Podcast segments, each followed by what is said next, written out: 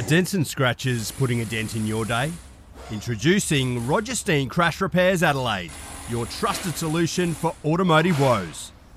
With over two decades of expertise, Roger Steen Crash Repairs guarantees top notch service, restoring your vehicle to its former glory in no time. From minor dings to major collisions, our skilled technicians handle it all with precision and care, using state of the art equipment and techniques. Roger Steen Crash Repairs saved my car. It looks brand new. Fast, friendly, and reliable. I wouldn't trust anyone else with my vehicle. Don't let accidents slow you down.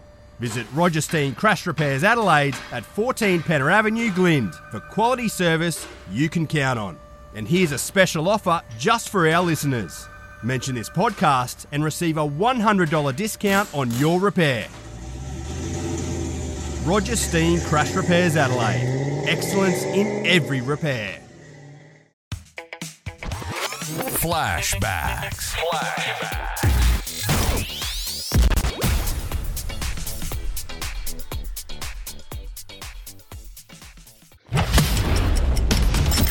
Five good minutes in the clubhouse.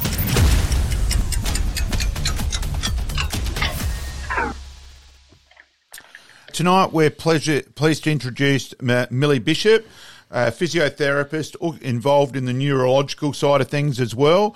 Thought it was important as a follow up on the concussion side of side of things, the CT, the developments, developments on females more likely to get concussion, and hand over more to an expert than uh, us mere bys- bystanders. So, welcome aboard, Millie. Thanks, guys. Thanks for having me on tonight. Thanks for joining us, uh, Millie. Um, we wanted to talk, obviously, that it was a pretty topical subject with um, the un- untimely uh, passing of Heather Anderson uh, and her uh, donation to the Australian Sports Brain Bank. And obviously, you're an expert in this area, and we thought it was important to uh, to pick your brain on um, what's going on in that uh, that field of work at the moment. Yeah, definitely. Really important topic at the moment, like you said, especially with this news coming out about Heather Anderson being the first female athlete, or first female in general, but first female athlete to be diagnosed with CTE. Um, and I suppose taking a step back before that, I suppose what we're looking at is is concussion as a whole and how this is affecting females differently to males. Yep. Um, really important topic at the moment, especially with females being a lot more involved in this contact sport, which is really exciting. Um, but it also warrants sort of further investigation into how this affects females differently and why it affects females differently. Um, and I suppose what we can do in terms of pre- preventative measures and then also management strategies and that rehab and looking at that return to play and how we manage that appropriately. So we're trying to lessen the, the risk of CTE, I suppose, um, and the, the impact that that has on an individual's life. And how we're we trying to do that, Millie? What's what? What are the thoughts uh, in that package, effectively? Yeah, yeah. So I suppose um, what we're looking at is CTE being defined. Um, it's a degenerative brain disease, and the the issue that we have with it is at the moment the only way to diagnose it is an autopsy post-mortem. So after someone's died is the only way we can tell that they have it, and it's when we find these deposits of protein sort of within the brain. So what we're trying to do then, I suppose, is like I said, limit those um, repeated head knocks because that's what it's associated with. So there's repeated concussions and repeated exposure to head knocks. So I suppose we're taking it all the way back, and and there's a lot of research looking at preventative measures, whether that's um, starting at a younger level, so looking through school sports and taking that tackling component out of it, or you know, seeing how we can lessen that impact there. And that's Um, been done so with both male and female? Or Yeah, ma- that's exactly yeah, right. Yeah. Yeah, yeah, through both male and female. Um, um, I mean, both genders are obviously at risk of it, but like we'll touch on maybe a little bit later, Yep. is why females are more at risk and more susceptible to it in the first place. Um, but then, like I said, it comes down to those things of recognise a concussion as well. So on game day, having the right personnel there to recognise it. Um, obviously, we do at that higher level, but thinking down to things like local level sports as well, I suppose. Um, where we have the right personnel there, recognise it, getting players off of this and managing it appropriately in terms of the diagnosis, the right steps for resting and recovering, and then an active rehab and returning to sport at the right time as well. And how do you think that's developing? Will it develop in like the AFL's uh, protocol at the moment is you know the, the twelve to fourteen days? Do you see that lengthening that time? Yeah, I do, and it's it's tricky because we look at all different sports, and everyone has their own protocol. So everyone's got a different sort of time frame that they're working Yeah. within, which I think we'll have to get to a point where, um, and I don't know how far away it is, but we'll have to get to a point where it's recognised sort of the same across the board. Um, but that comes with, you know, more research, and that's really what we need at the moment. It's a it's a really tricky area that's under research at the moment, but obviously such a big issue. Yeah. And these things do take time, obviously. So yeah, I do it's see it time with compiling all the data uh, and that Yeah. side of things that you can. It's, yeah, it's, it's a tick tick box area, but it sort Mm-hmm. of has to be, doesn't it? Really? That's exactly right. It does. And like I said, these things do take time to do the research well. Um, and to look at it across, like we said, things like CTE, the difficulty of that is, you know, we're researching these things off people over people's lifetimes, you know. Um, so it is a time consuming thing, but obviously a really important thing. Yeah. So we've had obviously some um, male football players donate their brain to the uh, Sports Brain Bank. How uh, and how important was it that Heather, um, you know, as part of her final wishes, that she donated her brain? How does that help you guys when it comes to research and, and take that next step? Yeah, so important and really special that um, the family and Heather were, were willing to do that in terms of research. Like I said, it's something that's not um, diagnosed until an autopsy is performed. So, really, that's the only way that we're getting these diagnoses and finding out more about concussions and CTE and this the the damage, I suppose, that is done with repeated head knocks. So, really important in terms of the research moving forwards, and yeah, very very helpful. Do you uh, do you see that um, her donation will change the landscape for women's football going into the future, especially in the short term, but obviously in the long term? Yeah, look, it has to. And like you said, we we've seen this um, a few of these in in male athletes, and just the fact that this is the first one in, in female athletes, and and like we're going to touch on too, why females are more susceptible, um, them being at a greater risk of concussions, and then likely a greater risk of CTE. It has to have some impact on how we move forward with with female sports in contact female athletes, sorry, in contact sport. And it's also an education process. Still so much out there. People keep going off. You know, the, the average person, oh, footy's being made softer, you know, in terms of mm-hmm. the, the sling tackle. And you- you're trying to go, hang on, folks, with what's happening off the ground in terms of not only litigation, which is obviously a, a massive issue as well, but the whole mm-hmm. health aspect of concussion. It's not whether we want it's not that we want footy to become softer that, with that crap comment. It has the game must change or it's going to die, and people just ref, have still got their heads buried in the sand dramatically in that regard, in my opinion. Yeah, I agree. And I think um, there was this sort of, I suppose it's a misconception that, you know, you get concussed, you just get back up, carry on, it's just a head knock, or, you know, that it's not a big deal. But when we're looking at a concussion, it's essentially a mild traumatic brain injury. Yes, Um, and so, what we're understanding with more research is how serious that can be, and obviously how that's affecting people long term. So, while you know AFL is fantastic, and while it's not just about that, it's not about, I suppose, the sport itself. It's bigger than that, and it's Yes. about these people's lives and how it affects them. You know, moving forwards into retirement and the rest of their life. So it's a bit bigger than just just sport, I suppose, and game day stuff. and even just using as an example, the Jordan Butts got concussed again from the collision a couple of weeks ago. With, Yeah. and that.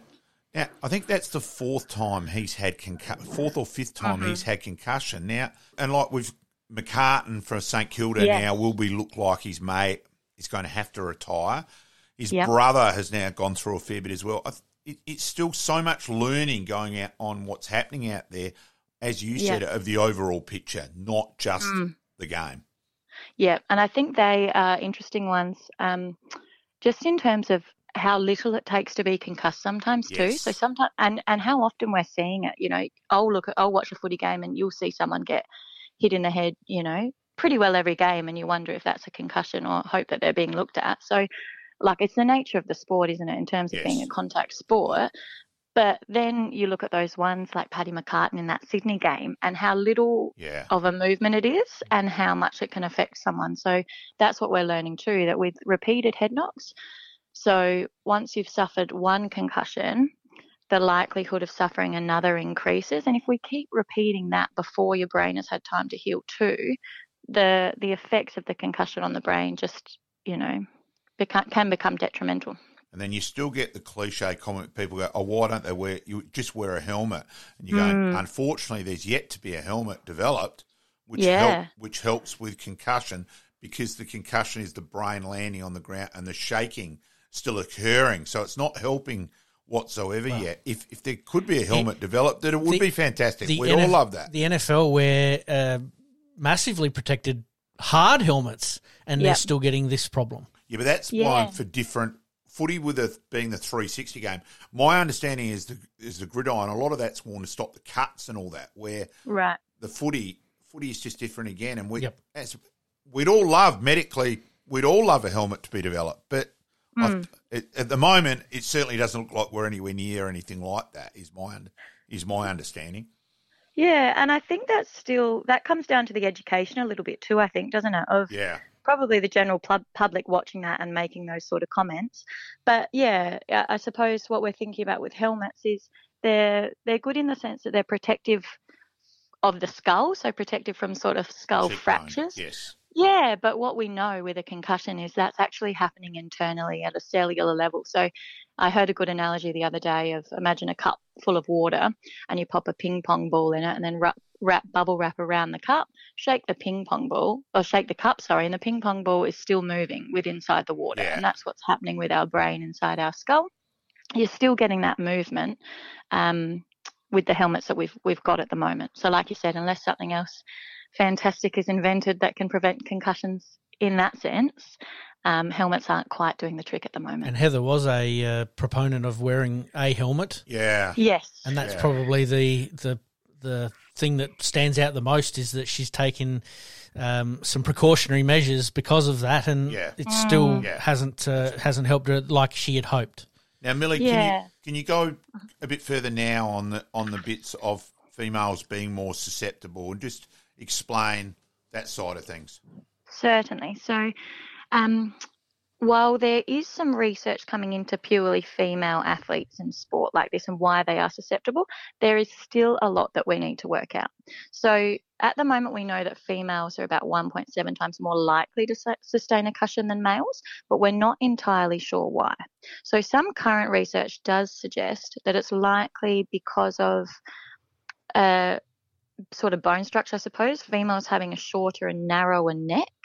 So sometimes that can be associated with less neck strength. And we know neck strength is sort of suggested to be a protective factor against concussions.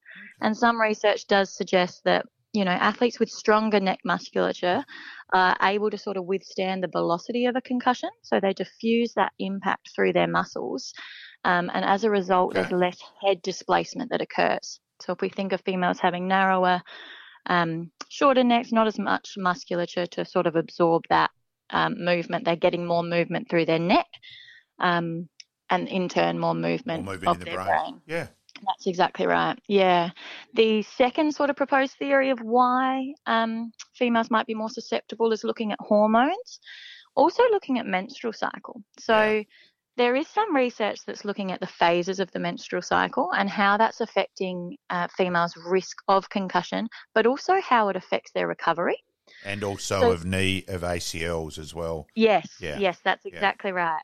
Um, so there was a report by Gallagher in 2018, this one was done, and it does look at the effects of hormonal contraception on outcomes of sports related concussions. So this is in America, and they're suggesting that females' symptom burden, so after they have a concussion, that's more related or closely associated with the use of hormone contraceptives.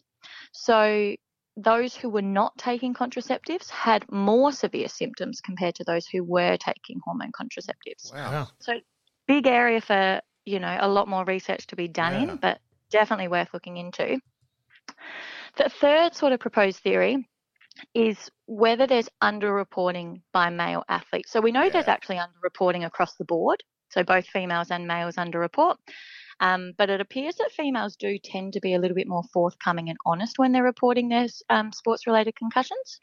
Why that is, not entirely sure. Whether it's, you know, they are a little bit more concerned about their health and future, a bit more open about it, or maybe a bit more responsive to sort of that input.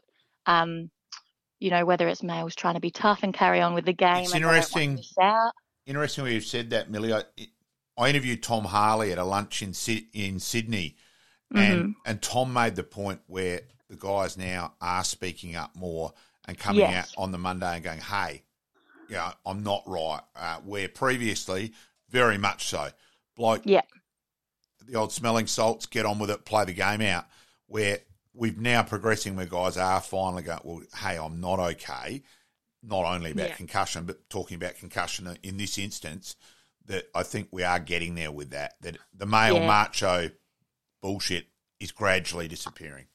Yeah, I think you're right. And again, I think it comes down to, um, in the concussion sense, that education of, you know, Yeah. like we said, it's bigger than just a, a football game. You know, this is their lives and um, they're doing the right thing for themselves, but sort of by the team too, by speaking up and coming forward with that and being managed appropriately rather than just trying to push through these sort of things. It's With a fascinating topic. it is Yeah, with it is. with um, obviously most of your male, uh, well, actually all of your male um, uh, donations that have come Mm-hmm. in, they've obviously come in from some elder um, Yeah. players. Um, unfortunately, obviously in this case, Heather was only 28 years of age, which is just amazing that that could happen to someone so young. Mm-hmm. But from a study point of view, having somebody who has donated their brain at the age of 28, does that give you even more insight into what needs to change? Oh, absolutely. And like you said, it's it's a big difference, isn't it? I mean, it's such a, a loss of a life at 28 year, years old. It's so sad, but um, very important in terms of a research perspective. Um, and also that link, I suppose, if we're thinking about most of these deaths are sort of by suicide. And so looking at that link between Yeah. concussion and mental health and CTE and mental health, obviously. Mm. Um, and we know there is a relationship, but again, it's it's getting enough um, resources into researching exactly why that's related and why that happens. Yeah. Have, so yeah, really important. have you read the report from Heather's autopsy? I haven't read it in detail. I did have a little flick through, but I haven't read it in detail. Now, educate myself and, uh, and the Mm. listeners as well. There were some abnormalities there for someone so young. Is that, that, that correct? Yes, absolutely. So my understanding um, is that what they found was those deposits of protein within the brain. So they are they are what's um, I suppose d- defining of CTE. So definitive of that CTE being present. So certainly abnormalities in that sense. Um, and and like I said, that's how they're coming away with that diagnosis. Absolutely unbelievable. What Mm. um, what from your point of view? Obviously, there's got to be a lot more research done done to this. But Mm. where where is it sort of trending at the moment? Is there um, is there options that we may be able to diagnose this uh, without obviously someone passing away in the future? Is that I mean, obviously that's the best case scenario, but are we sort of trending in that direction? Look, I hope so, and it, it is tricky to say just with the position we're at at the moment, probably. But um, I think the way that it's getting recognised now, in terms of concussions being such a prevalent issue and getting that recognition, I think it has to sort of trend in that direction. Um, there's more awareness around it now, and, and as it moves forward, I think we'll learn more about it, which is probably a little bit unfortunate, fortunate, obviously, um, but helpful in the sense that ideally we'll be able to get to a point where we can prevent this development. Hey Millie, greatly appreciated on coming on board, and it's certainly a it's a It's a it's a big fascinating topic, Yeah. but it, it and it's such a vital topic, and I'm sure it's something we'll love to follow up with you in the Yeah. future as we develop more and more knowledge and get more data and more information comes available. Absolutely. No, thank you for having me on, guys. Like I said, very important issue. So more than happy to sort of have a chat about it and get it out there as much as we can. Greatly appreciated, Millie. Thank you, Millie. Thanks, guys. Ta. We thank Millie for her time tonight. Uh, obviously, talking about the uh, CTE side of things, and there's a few uh, interesting parts of that conversation that um, made me sort of uh, scratch my head and go, "Wow, I, um, I'm interested in how they're." Uh, going about some of these testing processes, and like we said, unfortunately, with Heather Anderson Yep. uh, passing away at such a young age, that they're actually able to get some great insight into uh, such a young player getting this uh, disease versus some of the male players. Look, it was fascinating, but educational was probably my summary of that. Educational for all of us, uh, and a great learning to listen and learn about concussion on both a male and female perspective. Absolutely. Uh, we did invite Millie uh, to come back on once, um, you know, there's a little bit of More data. more data with the CTE and the concussion and, and obviously players, obviously Sean Tasker. Um, Yeah, greatly this- appreciated with Sean putting me on to Millie. So yeah, Absolutely, and obviously his work with Neuroflex Yep. seems to be going global at the moment. Did like his Facebook page with Neuroflex. There seems to be an article uh, every couple of days that they're in a new city, some Yeah. cases a new country, uh, and working on some of that stuff. So we wish um, him all the best with that. And, oh, and Tasker's taking over the world at Sakoma. it is, uh, and we'll speak with Millie at some stage uh, again with that. Liking this podcast? Please like, rate, and subscribe.